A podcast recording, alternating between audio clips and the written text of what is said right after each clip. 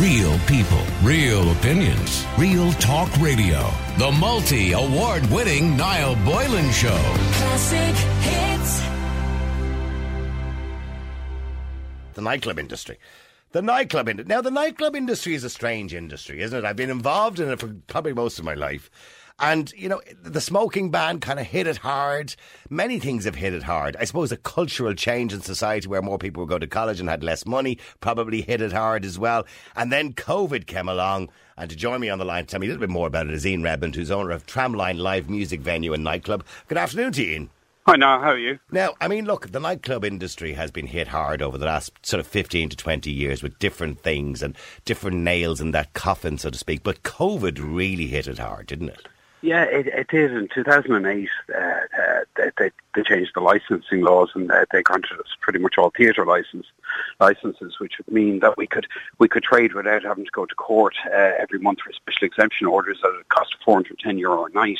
Um, so that was great. We got nine months out of that, but then the, too many complaints from other publicans thought we were, uh, it was unfair, and they, they took away that. So it, it's been really, really difficult over the last thirteen yeah, years. Yeah, because people don't realise that most nightclubs operate on either a hotel or a restaurant license.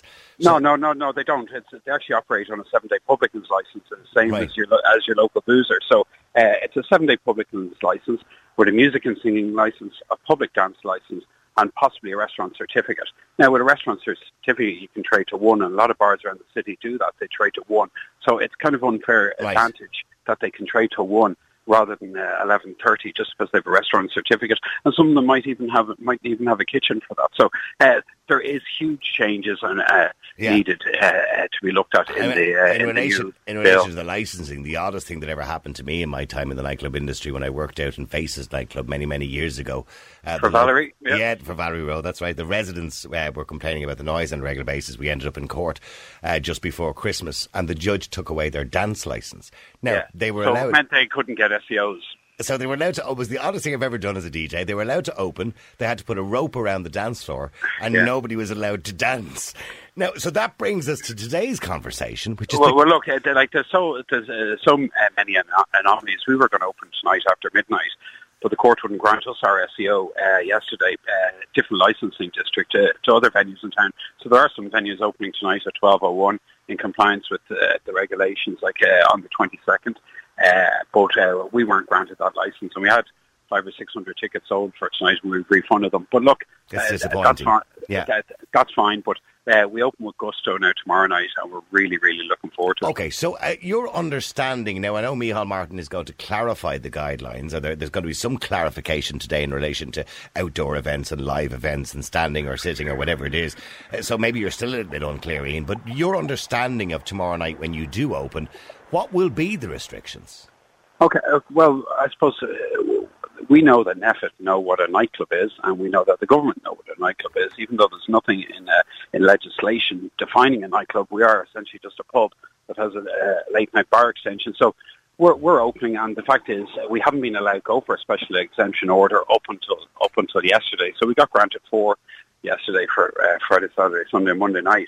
Uh, so the difference will be um, everyone will, have, will have pre-sold tickets, so the Q R codes coming in, they'll be scanned.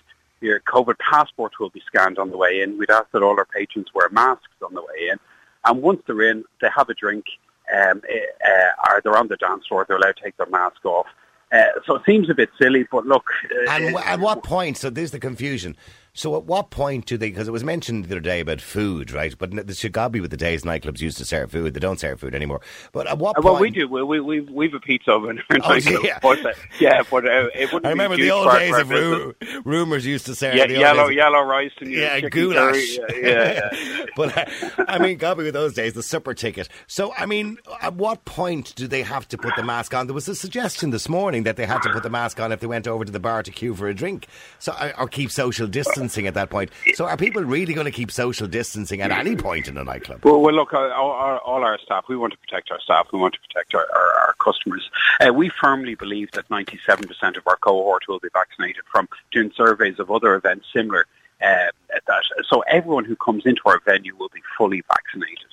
Uh, I, I, and that's really reassuring uh, for everyone coming in. Uh, and everyone will have their uh, COVID passport checked. Mm-hmm. So will, it, will they need identification as well? They will, I'm absolutely. Yeah, yes. the, the I D. And like we had a we had a question yesterday. Oh, I've lost my passport, but I have a really clear photo of. And yeah, absolutely, because I, I did that. I travelled.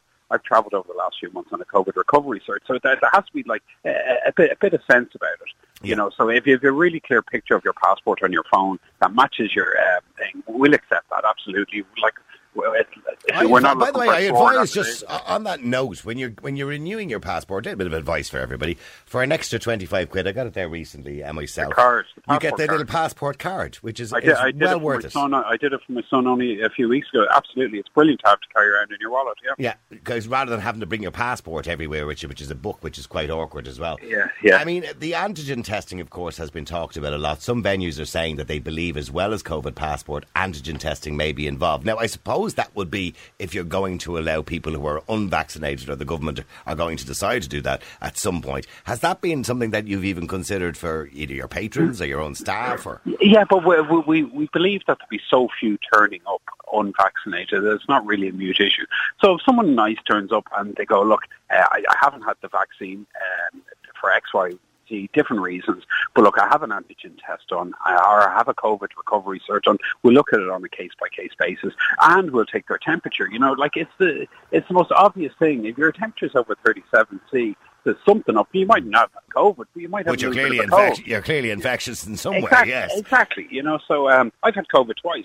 So, like, I, I understand it now. I wasn't needed to be hospitalised, but uh, I've had it twice. So I, I know the symptoms, and, and you know, yeah, it, it'll, it'll just be, uh, tomorrow night is just going to be, it, there's going to be a huge uh, air of excitement about, about the country reopening properly. Like, it's not Freedom Day, but it's kind of freedom light. We're we're, we're getting there. Yeah. Uh, and maybe in another three or four months' time after, after the winter, uh, all the masks will be gone. And uh, But it, it is are you, are you new, concerned about, it is a new normal. Are you concerned about NPHET's comments the other day that they're not ruling out more restrictions or more lockdowns, because obviously they're concerned about the rising case numbers and uh, I C U numbers? Does that concern you as a nightclub owner, to go back to that point again when you're only getting out of it?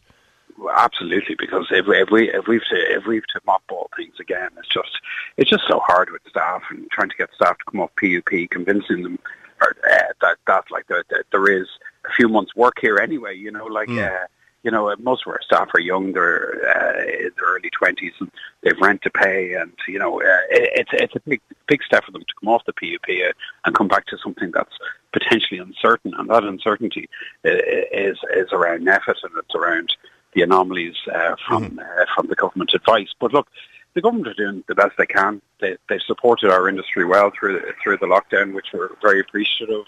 And um, yeah, it's just, did you, it's did you struggle, now. By the way, in relation to your staff? Did you struggle to get staff? Because the retail industry are telling us at the moment they've signs up everywhere looking for staff. They just can't get people to go to work uh, because some people, as you say, are still on a P U P payment, and they don't no, want the uncertainty. No, I may be biased, but I actually think I've probably got one of the best management teams of uh, any nightclub ever in the city. And, you know, with good management comes good people, and a few people from each, and we've put together a really, really strong team. Now, there may be some young staff, but they're, they're enthusiastic, but certainly our management are really, really well focused, and, and they know what we got to do. And, uh, yeah, no, we, we, we will we'll, we'll get open tomorrow night. The big, biggest problem uh, that we've had in terms of getting reopened is the absolute price gouging by our insurance company and underwriters. Of course, yeah. it, it, it's abhorrent uh, what they put us through. You know, our premium. What, what is, what's the inc- percentage-wise? What has been the increase well, based, based you, on our, last year? Our, our, our premium last year was thirty-eight thousand, ninety-six thousand for the pleasure of opening wow. this year. Wow! So, uh, uh, and it's down to lack of competition in the market. And even though there's new legislation come in, uh, redu- reducing the quantum of payouts. Uh, it's absolute price gouging. Well, it was quite ironic that the other day in the paper the insurance companies were telling us they paid out less last year and the year before uh, yeah. in liability payouts, but yet the insurance c- premiums have gone up, and they're clearly all still making profits, by the way, can I point out? Absol- absolutely, they're, they're, they're, they're not in business to lose money, and you know, uh, and even if you ask them, can we can we self-insure? Because the biggest problem is the payouts. And like, what's, like your ex- what's your excess? If you're paying ninety-six thousand euro, whatever it is, on insurance, I'm assuming your excess then is low. Yeah, it's it's five thousand, uh, and it's actually high enough. two and a half thousand. But uh, I, I actually asked them, could we put our excess up to fifty or sixty thousand? Because the first thing a claimant solicitor, when these ambulance chases solicitors, if they realise that the insurance company isn't on cover for the first sixty thousand, they'll drop it because yeah. it's it, it, it, it, it's under the, this, the statute payout amounts. So um, yeah, Uh, yeah, but they wouldn't. The insurance company said, no, we don't really like doing it that way, you know. So uh, they want to be in control of the whole exactly. situation. And, yeah. and they want to be able to pay out the nine thousand claims, the fifteen thousand claims, just so they can justify putting yeah, up your premium. I've always said this up. to people, because I worked in the industry for so long, and people used to say, oh, the price of a pint in a nightclub, blah, blah. And I say, do you understand the cost factor in opening the door of a nightclub between yeah. doormen, barmen, insurance, people, uh, uh, yeah. the I M R O yeah. payouts, et cetera. Now, as well, the other thing as well, you have live music. Mm-hmm. Now, will people have to be seated uh, for the live music? Yeah, yeah, but they, uh, yeah. So, so we're looking. We, we have uh, we have seats that we can put in, and uh, people can sit down, and then they can stand up and dance in front of their seats. It just makes no sense, but we have seats. Yeah. Okay, so, so uh, as long as they don't move too far away from their seats while they're dancing. Yeah, they, they, they wouldn't want to get into a full-on Saturday Night Fever, but they can they can have their feet. Yeah, yeah, yeah. And are you going to have to police that, Ian? With the greatest respect, are you going to have a bouncer there saying, "Oh, you're more than three feet from your seat. Get back, get back." Uh, no, some sort of logic will have. Prevail, you know, so it's uh, we'll, we'll, it'll just be it'll be. I'm, I'm sure there'll be um, videos going around on social media of nighttime activity over, over I'm the sure next few days. Like, uh, well, I've seen one or two already from last night, if, if I can say that. Uh, but in relation to just finally the, the nightclub industry in itself, you know, I owe a lot to the nightclub industry. I worked as a D J in the industry for so long, and I made substantial amount of money out of it. In the times when they were kind of busy six and seven nights a week in Club M and Tamango and all the other clubs that I've worked in throughout the years. But the nightclub industry has changed. The culture has changed. The young people are going to college. They don't have as much money. That's why we see more student nights now as well. That whole culture of people getting a job at eighteen, having a bit of money and going out every night of the week has kind of changed a little bit. The late bars, of course, did a lot of damage too. Where do you see the nightclub industry, say, in ten or fifteen years? Will you ever see a day where you're going to get, you know, fifteen quid off somebody for admittance on a Saturday night just to hear a D J playing music?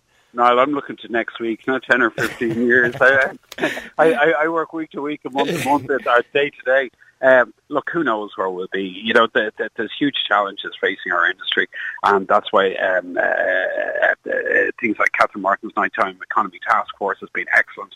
Uh, Sunil Sharpe from Give Us the Night has been excellent in, in putting forward uh, the challenges we face, and uh, we, we put together a whole uh, set of wants, and uh, uh, we became stakeholders in that report via the L V A, uh, who've done some great work with us um, in terms of uh, where, where we want to be in a year's time when the, the bill does the bill passes and the legislation gets amended. So um, in a year's time, I'd like I'd like to see that it, it's I'd like to see more oper- more nightclubs open. There's been a huge amount of them closed. There has uh, very few, very uh, few of the ones I remember. You know, I, I, I some of my busiest years uh, running the Twenty One Club on Delere Street when we had Q Bar and we had Red mm-hmm. across the street. It becomes a little circuit like Temple Bar. It's so busy because there's so many great offerings. I'm sure. Um, I'm sure we our paths uh, probably crossed. Our paths probably crossed a few times, Ian, and we probably had the odd row and a bit of competition every now and again.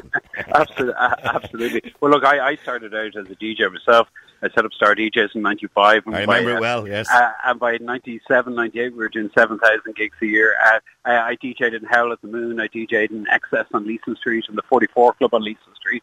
So I, I, I spent my time behind the wheel, uh, uh, uh, wheels of steel, as it were. You know, that's that's what they used to call them. Well, listen, Ian, it's been lovely talking to you, and good luck uh, with your reopening uh, tomorrow night and over Thanks, the man, weekend. Feel free to pop in for a beer if you're around. Uh, you never know. I know. Bring I might your do passport. That. All right, that's Ian Redmond, who's the owner of Tramline Live Music Venue and Nightclub, and they're back open again tomorrow night. And as you heard, there's a common sense approach. Now, of course, the government will clarify the guidelines a little bit later on uh, in relation to what can and can't be done. Micheál Martin was quite funny yesterday when he was asked by Alan Kelly for Labour if he actually understood what a nightclub was, or did he remember the last time he was at one? And poor old Micheál had this very awkward little smirk on his face. And I'm sure thoughts were going through his head of his youth dancing in some nightclub with a girlie somewhere. Anyway, the point is, there's confusion because there is no, as Ian rightly pointed out, there's no definition legally of a nightclub. But I think we all know what a nightclub is. It's a place where you go to drink or go to dance, and drink is complimentary afterwards. And when I say complimentary, you have to pay for it, obviously, but drink is part of it. Whereas a bar is somewhere where you go to drink, and if somebody starts dancing, well, well and good. So it's just the other way around. And a nightclub traditionally had a bigger sound system and a few flashing lights as well. Uh, in the, obviously in Ian Redmond's case in Tramline, they've live music too. do. So a lot of people, a lot of the nightclubs have adapted, obviously, to the nightclub industry over the years and introduced live music and other sorts of attractions as well to get people in the door. Uh, because it is a difficult business. I worked in it for many years. Uh, many, many years ago, it was a lot easier to get money off people at the front door because nightclubs, you know, they didn't have late bars as such. So the, the bars closed at half eleven. The nightclubs opened at half eleven and stayed open until three o'clock or half two in the morning, whatever it was. But nowadays, bars tend to be open late as well. So it's a difficult task. There's a lot of competition in the place now. And particularly with COVID, I suppose that hasn't helped them. But look, support the nightclub industry. Go to Tramline tomorrow night. You'll have a great time. Support the industry, uh, the nightclub industry, because there's people's jobs there as well. Now, real people, real opinions, real talk radio. The multi-award-winning Niall Boylan Show. Classic hits.